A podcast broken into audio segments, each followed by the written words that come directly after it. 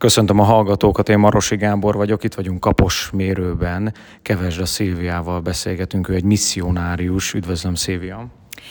Én is köszönöm, hogy itt lehetek, és mindenkit szeretettel köszöntök, és köszönöm az érdeklődést a külmisszió felé.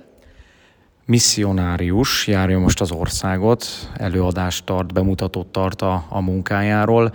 Mit jelent az pontosan, hogy valaki misszionárius, mi az ő feladata pontosan, és hol kell ezt végeznie? Szerintem misszionárius mindenki lehet a, abban a környezetben, ahol él. Mi most ugye konkrétan a külmisszióról beszélünk, hogy valaki ki is utazik egy más kultúrába, más emberek közé.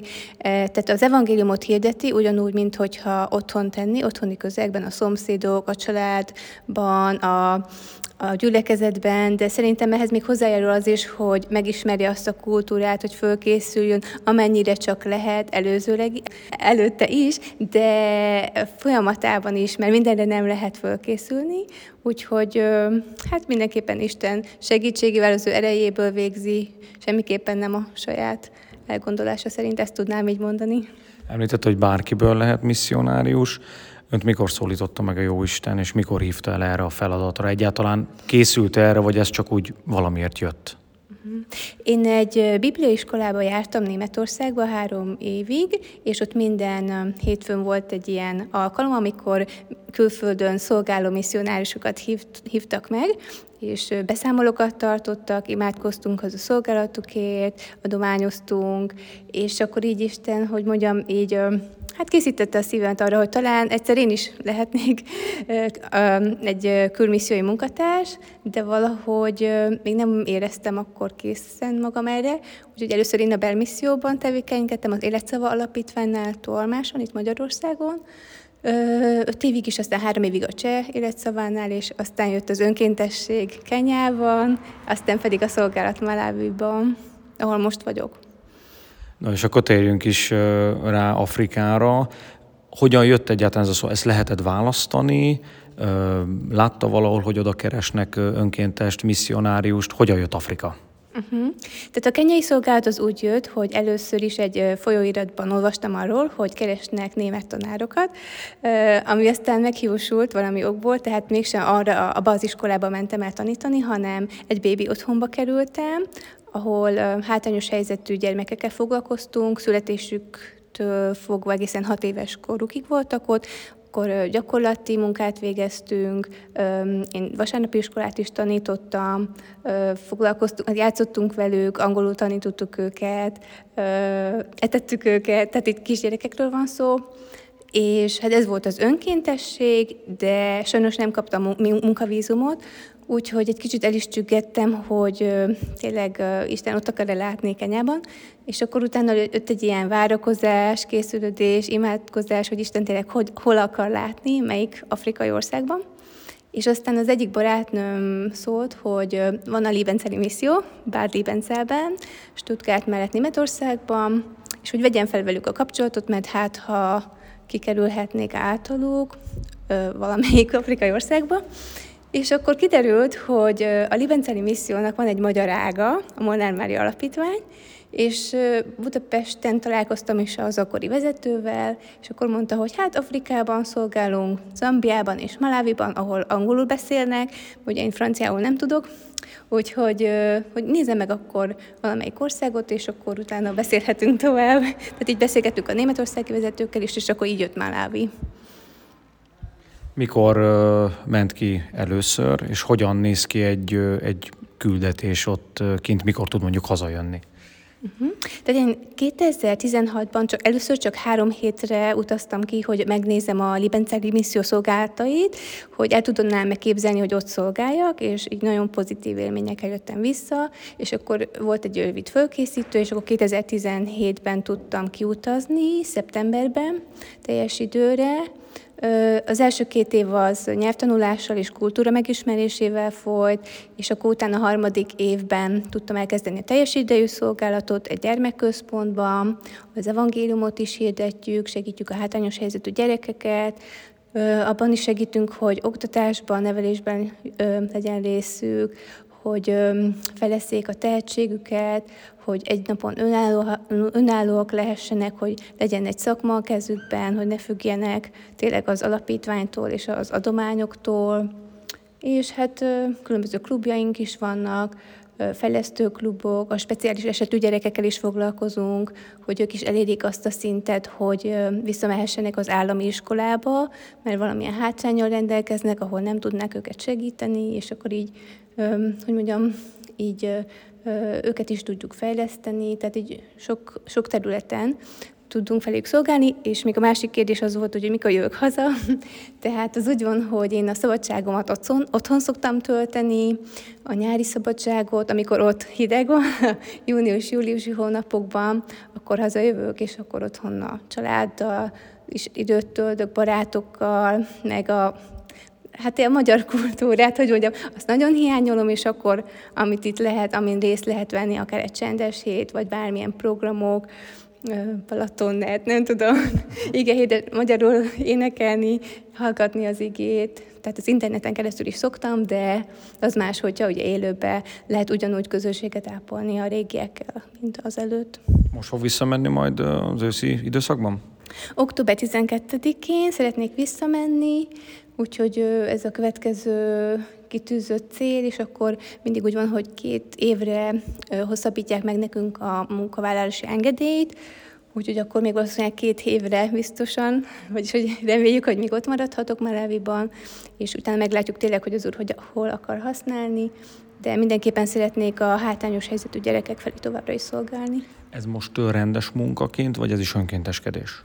Ez most már úgy van, hogy, hogy teljes mértékben munkatársként vagyok, tehát hogy a Molnár Mária Külmisszió Alapítvány engem alkalmazásba vett már a kiküldetésemtől fogva, úgyhogy tehát teljesen munkaviszonyban vagyok, és kapok fizetést, persze kell támogatást gyűjtenünk, ez, ez mindig benne van, minden misszionárosnak kell képíteni a támogatói körét, de Isten arról is gondoskodik. Korábban, mielőtt még nem ismerte meg az afrikai gyerekeket, dolgozott magyar fiatalokkal. Azért kérdezem csak, hogy van-e összehasonlítása, hogy milyen egy afrikai gyermekkel foglalkozni, mi a különbség esetleg? Uh-huh. De az afrikai gyerekek, ők nagyon igénytelenek, tehát nem olyanok, mint az európaiak, hogy minden körülöttük forog.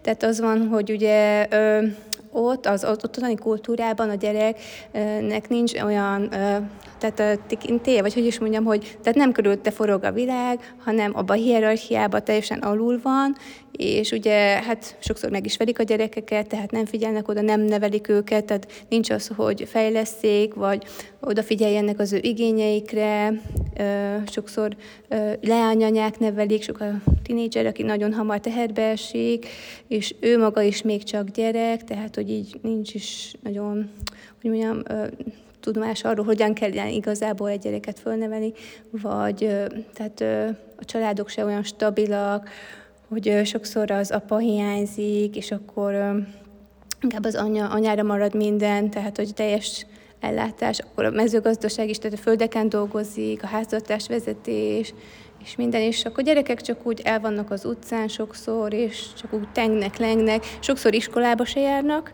mert az is fizetős, vagy számukra nem is prioritás, hogy minden gyerek járjon iskolába, úgyhogy inkább azt mondják, hogy akkor segíts a földeken, vagy valami a háztartásban, a munkában vegyek, vegyek ki a részét, de nem, nem látják annyira fontosnak ezt a oktatást. Mit gondol, hogy mi okozza ezt a problémát? Talán az, hogy szegénység lehet az országban, és minden innét ered, vagy, vagy ez teljesen más Hát szerintem a kultúrából főleg, meg a vidéki kultúra más, mint a városi, szóval a vidéken az emberek tényleg csak abból élnek, amit megtermelnek, és úgy magukra vannak utalva. Városon már vannak jómódú, jómódú emberek, akiknek van munkája és a havi fizetése, és már megengedhetnek olyan dolgokat maguknak, amiket a falubeliek nem. És tehát amit látnak ugye az elődeiktől, hogy azt látja a gyerek a családjába, hogy az anyukája se tanult, a nagymamája se, se járhatott iskolába, vagy valami, hogy sokszor még írni, olvasni se tudnak, de hogy boldogul, és akkor valószínűleg nincs is olyan példaképe, akit követhetne. Ugye mi azt mondjuk, hogy viszont első a tanulás, és utána a családalapítás, de sokszor olyan nagy rajtuk ez a csoportnyomás, vagy a kultúra, kultúrából jövő nyomás, vagy a családból is, hogy, hogy, hogy minél hamarabb házasodjanak, és gyereket szüljenek, hogy, Ugye ezzel nehéz küzdeni. Én úgy mondanám, hogy ez, ez tényleg a kultúra, kultúrából adódik. Ilyenkor, ha az alapítványnak vannak foglalkozásai, oda is nagyon nehezen lehet ezeket a fiatalokat becsábítani, vagy meglátják önöket fehér embereket, és akkor nekik az teljesen más, és mennek érdeklődni esetleg? Tehát mi olyan gyerekekkel foglalkozunk, akik tényleg elveszítették mindkét szülőjüket, a édesapjuk, édesanyjuk meghalt, tehát nagymama még él, vagy nagynai nagybácsi, akikkel ők együtt élhetnek, tehát mi nem szakítjuk őket ki a saját családjukból, csak olyan esetek tehát olyankor, amikor tehát nagyon ö, szükségben levő gyerekekről van szó, hogy mondjuk prostituált az anyuka, vagy alkoholista az a rokon, és nem élhetne vele. Tehát olyankor befogadjuk ezeket a gyerekeket, és nálunk laknak, de ezek csak ilyen 12-en vannak, a többiek, ö, tehát 50 gyerekről van szó, és akkor a többiek ö, ugye kint laknak a falukban, faluban, de ha mm, hozzánk tartoznak és bejárnak hozzánk a különböző programokra, akkor igazából minden programon részt kell venniük. Tehát ők nem mondhatják meg azt, hogy ma, ma van kedvem jönni iskolába, holnap meg nincs kedvem jönni a programra. Tehát az olyan, hogy elkötelezettség is, és hogyha vala, tehát kivéve a betegséget, ugye, tehát, hogy nem mehet az iskola mellé, vagy hogy mondjam, mert akkor különben következménye van annak, tehát azt is komolyan kell venni, persze nem mindenki él ezzel a lehetőséggel, nem mindenki akar tovább tanulni, olyankor integráljuk ezeket a fiatalokat már tinikorba, de viszont aki szeretne egyetemi, egyetemre is eljutni, és értelmileg is van olyan szinten, tehát azt támogatjuk egészen, amíg be nem fejezi a tanulmányait. Mi a legnehezebb ebben a szolgálatban? Hát én azt mondanám, hogy ez az okult háttér, a, a démoni világ, meg a varázslás, meg ezek a dolgok. Tehát, hogyha azt veszük, hogy a gyerekek például elmennek két hétre szünidőre, és akkor utána úgy jönnek vissza, hogy már még, tehát ez a megkötözöttség lehet, látszódik rajtuk, és hogy tényleg az Úr Jézus az, aki tud adni szabad, szabadítást ebből, és ö, ö, hogy mondjam, hogyha őt követik, ha őt fogadják be a szívükbe, akkor tényleg ebből van kiút, de sokszor olyan nehéz nekik, mert így visszaesnek ebbe, meg a keresztények is keverik a kettőt, tehát hogy eljárnak templomba is, de mondjuk elmennek a varázsdoktorhoz is, és hogy akkor ezt így, tehát ezért kell imádkoznunk, hogy ezt így meglássák az ottani keresztények, hogy ez a kettő nem működik együtt, és hogy az Isten szemében nem tetsző, hanem hogy, hogy ezt, ezzel tudjanak szakítani. De valahogy hogy ez úgy vele, vele, vele vannak gyökerezve, és úgy nehéz ettől így megszabadulniuk. Kizárólag keresztény fiatalok? Mindenki? Vagy van köztük nem keresztény is? Tehát két gyermekünk volt, aki muzulmán háttérből jött, de mi nem erőszakoljuk rá, hogy te neked most akkor gyülekezetbe kell jönnöd, tehát ő elmehet a mecsetbe imádkozni, hogyha ő úgy látja jónak, és mindenkinek megadjuk a szabadságot arra, hogy a saját felekezetében gyakorolja a hitét, tehát hogy vasárnap vagy szombaton, hogyha adventista éppen, hogy elmehessen a gyülekezetbe, viszont a bibliai programokon, foglalkozásokon, ami a mi programunkban benne van, ott azon részt kell vennie, de, tehát, de hát ott a Bibliát tanítjuk, ami végül is nem felekezethez kötő, hanem tényleg az evangéliumot hirdetjük. Egyedül látja a szolgálatot kint, vagy többen, többen is dolgoznak? Rajtam kívül még van egy német misszionárius nő, ezen kívül malawi helyi munkatársak vannak, akik már így vagy több éven velünk szolgálnak, vagy újak, de mindenképpen fontos az, hogy újjászületett hívő ember legyen, aki Jézus Krisztust követi, tehát hogy az életével is példa, hogy nem csak azt mondja, hogy én keresztény vagyok, de máshogy él, hanem ugye fontos az, hogy tényleg őt kövesse, és hogy a jó példa legyen a gyerekeknek, meg nálunk úgy van, hogy lelki munkát végeznek a a, a munkatársak is, azok is, akik például esetleg gyakorlati munkát végeznek, például szakácsnő, vagy nem is tudom, mm, a karbantartó, tehát hogy dél, délelőtt végzik a saját munkájukat, délután pedig, hogyha jönnek a gyerekek, meg jönnek az iskolából, akkor utána a foglalkozásokon tényleg átadják Isten igét, vagy pedig tanítsák őket a különböző klubokra, asztalos klub, varróklub, kertészklub, sütőklub, kórus, tehát ilyesmi van, amiből lehet választani, és akkor így ők is fejlődhetnek ezeken a területeken. Mit ad önnek ez a szolgálatot kint, és esetleg megváltozott-e az élete, amióta kint dolgozik? Hát mindenképpen hálás vagyok azért Istennek, hogy én más kultúrában nőhettem föl, hogy olyan dolgok, ami, magú, ami magától értetődő számunkra, az ott nem az. Tehát, hogy így hálásak, vagy, hálásak vagyok azért, hogy családban nőttem föl, hogy hallhattam Istenről, hogy nálunk van egészségügyi rendszer, nyugdíjrendszer, hogy a szociális szféra az teljesen más és működik. Tehát ott a gyermekek, akik tényleg árvák, egyszerűen ki vannak téve mindenféle veszélynek, prostitúciónak, vagy bármi, bármilyen ilyen rossz dolognak, amit el tudunk képzelni. Tehát, hogy így nincs, aki fölkarolja őket, és ezért jó, hogyha vannak ezek a keresztény alapítványok, vagy nem keresztény is, aki tényleg akár ételt oszt, amikor van az évség ideje, ez a december, január, februári hónap, mert az új kukoricatermés az márciusban van, de addig ki kell bírni valahogy, és a régi készletek már elfogytak például, úgyhogy tehát igen, hogy nálunk azért az állam is törődik ugye az árvákkal, és nincs az, hogy tényleg nem lenne mit ennie, de ott viszont hogy mondjam, nem biztos, hogy lenne egy napi betevő falat számára. És ha már említette az ételt és a kukoricát, azt mondjuk itthon is fogyasztjuk, de ők ott mit esznek, és mondjuk hogyan lehet hozzászokni európaiként az afrikai ételekhez? Tehát az ő fő ételük a puliszka, azt teszik például babbal, hallal, vagy ilyen paradicsomos szószt készítenek hozzá, akkor főtt tojást, van olyan zöld leveles növény, olyan, mint a spenót például, akkor azt megdínsztelik így hagymával, és akkor azt így hozzáeszik tehát mindenképpen ugye puliszkához készítenek dolgokat, de az a fő étel, és azt mondják, hogy ha én ma nem ettem puliszkát, akkor nem is ettem semmit, mert akkor érzik tele magukat, hogy ez a puliszka, hogy, hogy mondjam, hogy kitölti, eldagasztja, vagy megtölti hogy a gyomrukat. És... Hát az olyan, mint nálunk a kenyér. Vagy kicsit több, nem is tudom hozzá hasonlítani, mert ugye azt főzik, és akkor az tényleg így nagyon eltelíti a gyomrot, még akkor ő kézzel leszik, és így még meggyurkodják, úgy, mint a gyurmát mi megszoktuk, tehát, hogy akkor még puhább, és valahogy ö, azt így, nem tudom, tehát azt mondják, hogy ha nem is, nincs így meggyúrva, akkor az nem olyan finom. Tehát ők érzik a különbséget. Ö, igen. Hozzá lehet ez akkor szokni?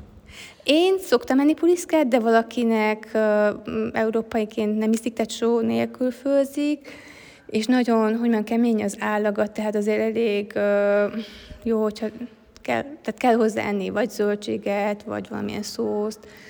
Hússal is szokták enni, de hogy a hús az, az ritkaság számba megy. Afrikában mondjuk a kecskehús, az nagyon elterjedt a kelet-afrikai országokban, marhahús is van, vagy csirkehús, tehát ugye ilyen szószal elég finom, tehát attól függ, hogy mit, mit eszik hozzá az ember, de ők nagyon vendégszeretők, és azt mondják, hogy na, gyere, üljél le velem szímát enni. A szíma az a puliszka koricakása, és Ja, én mondjuk kevesebb adagot szoktam enni, mert ők így fölhalmozzák a tányért, de hát az nekünk székletrekedést okozna szerintem.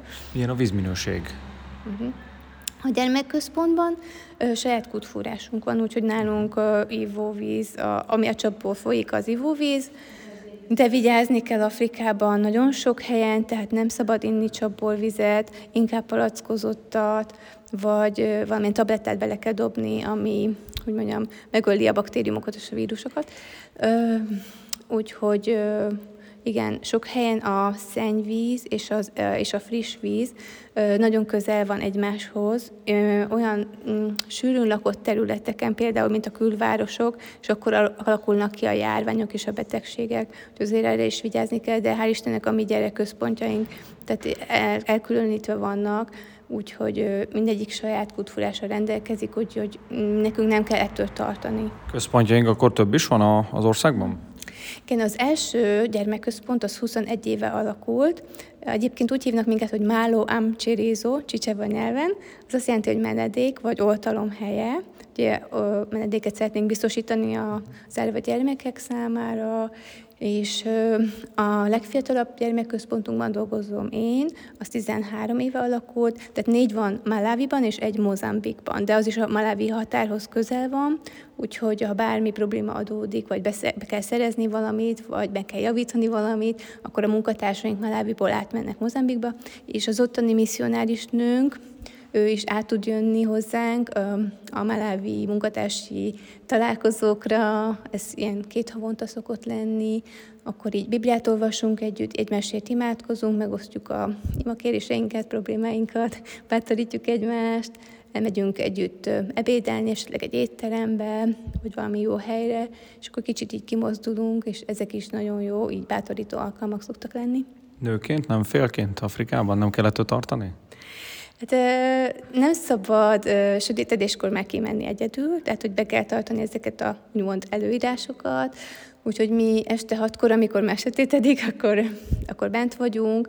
Hát ezek az esték elég hosszúak, de ezeket kell úgy, úgymond valahogyan kitölteni, de szerintem, tehát Malawiban elég jó a közbiztonság, úgyhogy nem kell félni egyedül menni az utcán, például fényes nappal bevásárolni, vagy ezzel a minibusszal utazni, Úgyhogy én szoktam is, tehát hogyha bemegyek a városba, vagy elmegyek egy angol istentiszteletre, amit értek is, akkor nem félek szóval egyedül utazni. Persze azért megszólják az embert, hogy jaj, te fehér vagy, vagy ügyes, mert mindenkinek föltűnik a bőrszínünk, de mondjam, egy idő után, hogy meg tudjuk, megtanuljuk ezt kezelni. De hát a gyerekek is folyton kiabálják, hogy azungu, azungu, hogy fehér ember, fehér ember, de nem rossz indulatból, csak úgy, mert, hogy mondjam, különlegesek vagyunk számukra. De a legtöbb ember értékeli azt, hogy lemondunk a jólétről Európában, és hogy ott szolgálunk feléjük, és akkor minibuszon is szoktam beszélgetni az emberekkel,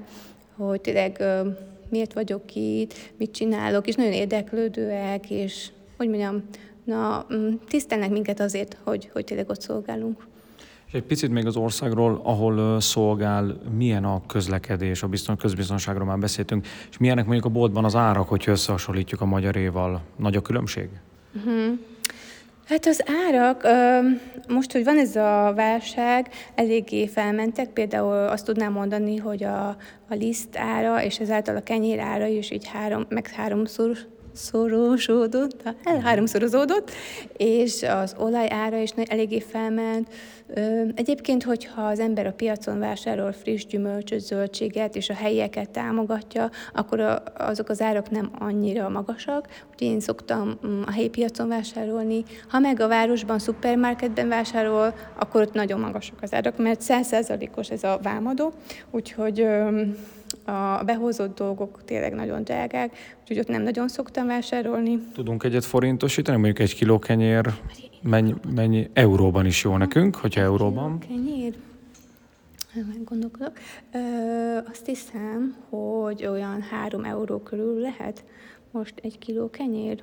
Hát az akkor azon több, mint nálunk. Uh-huh. Valószínűleg igen, igen.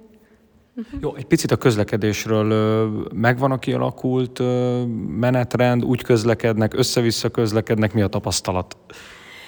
Hát igen, akinek van autója, persze az, az bárhova, bármikor eljuthat, de az, az utak minősége nem nagyon jó, úgyhogy nagyon sok a kátyú, akkor a kecskék kiszaladnak az útra, és sokszor a gyerekek is, úgyhogy nagyon-nagyon kell vigyázni és hát azt tudom mondani, hogy ezek a minibuszok nem annyira biztonságosan vezetnek, tehát ezek eléggé rossz állapotban vannak, már így használtak, és hát nincsenek karbantartva. Azt is hallottam, hogy sokan megvásárolják a jogosítványukat, hogy ez a múltban volt így. Nem tudom, hogy mennyire ellenőrzik ezt most, de technikailag nincsenek jó állapotban ezek a minibuszok, ami a fő közlekedés, tömegközlekedési eszköz. oktatott vonatokat nem nagyon használnak, mert nagyon lassúak, és ezek a, vannak ezek a távolsági buszok, azok meg nagyon, nagyon gyorsan hajtanak, úgyhogy az se valami jó. Akkor ott van mitől félni. Van-e esetleg, amitől tartani kell, ha valaki kint van? Nem tudom, gondolok itt valami olyan szúnyogra, vagy bármire, illetve az időjáráshoz hogyan lehet alkalmazkodni? Igen. De az elsős évszakban nagyon párás meleg van, ez a februári hónap főleg. Hát egy idő után megszokja az ember szervezete, hogy, hogy tényleg olyan melegben van, de amit tehet, tehát, hogy ö, például a szúnyogok ellen, hogy ö, szúnyogháló alatt alszik, vagy hogy sötétedéskor szúnyogírtóval befújja magát, úgyhogy ö, lehet videkezni, és mi meg az artimézia teát isszuk prevencióként, megelőzésként a malária ellen, de amikor például korona járvány volt, és akkor még nem volt elérhető az oltás, akkor is az artimézia teát ittuk, mert az természetes, kicsit keserű, de segített bármilyenféle vírus ellen, úgyhogy mi ezt alkalmazzuk.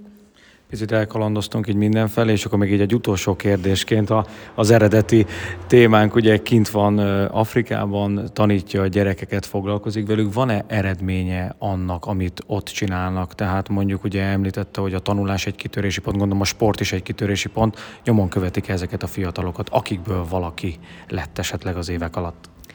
Hát mivel a mi gyermekközpontunk még csak 13 éves, ezért nekünk még csak most van az első egyetemistánk, tehát ő értek el ugye imádkozni, mert ő júliusban kezdte el az iskolát, ez egy három éves képzés, ő tanárnő szeretne lenni, egy középiskolán szeretne biológiát, meg mezőgazdaságot tanítani majd, Hát az, hogy ő ezt nő létére végzi, vagy egyáltalán eljutott idáig, mert az is egy nagy dolog, mert ugye említettem, hogy sokan teherbe esnek már tinédzserként, és nem, számukra nem a tanulása fontos, de ő viszont, hogy mondjam, kitözte ezt célul, és még hál' Istennek egész idáig, hogy mondjam, ezen az úton maradt, de mondtam is, hogy ugye nagyon erős ez a csoportnyomás, meg a kulturális nyomás, és ezért is kell imádkozni, hogy tényleg hűséges maradjon Istenhez, és ezen az úton megmaradjon. Viszont fiúkról is tudunk, akik azért már, hogy mondjam, nem maradtak meg ezen a jó úton, tehát akár az alkoholt kipróbálták, vagy ugye van ez a füves is, ami így legális, tehát hogy ez is ugye a tínédzserkorban, meg az ifi korosztálynak ez elég nagy kísértés, és főleg, hogyha csoportosan vannak, de azt hiszem ez hasonló hozzá nálunk is, a mi helyzetünkhöz, úgyhogy Hát ugye ennek következménye is vannak, tehát mi is meg, le kell, hogy fektessük a szabályokat, tehát hogyha valaki ezen az úton akar járni, akkor nem tudjuk tovább támogatni, hogy mondjam, hogy, hogy, hogy tanuljon, mert hogyha a karaktere nem ezt mutatja, és hogyha nem látjuk azt, hogy tényleg, hogy következetes, és el akar érni a céljait, akkor ezt az életstílus nem tudjuk támogatni. Köszönöm szépen a beszélgetést, és eredményes munkát kívánok Önöknek. Én is nagyon szépen köszönöm.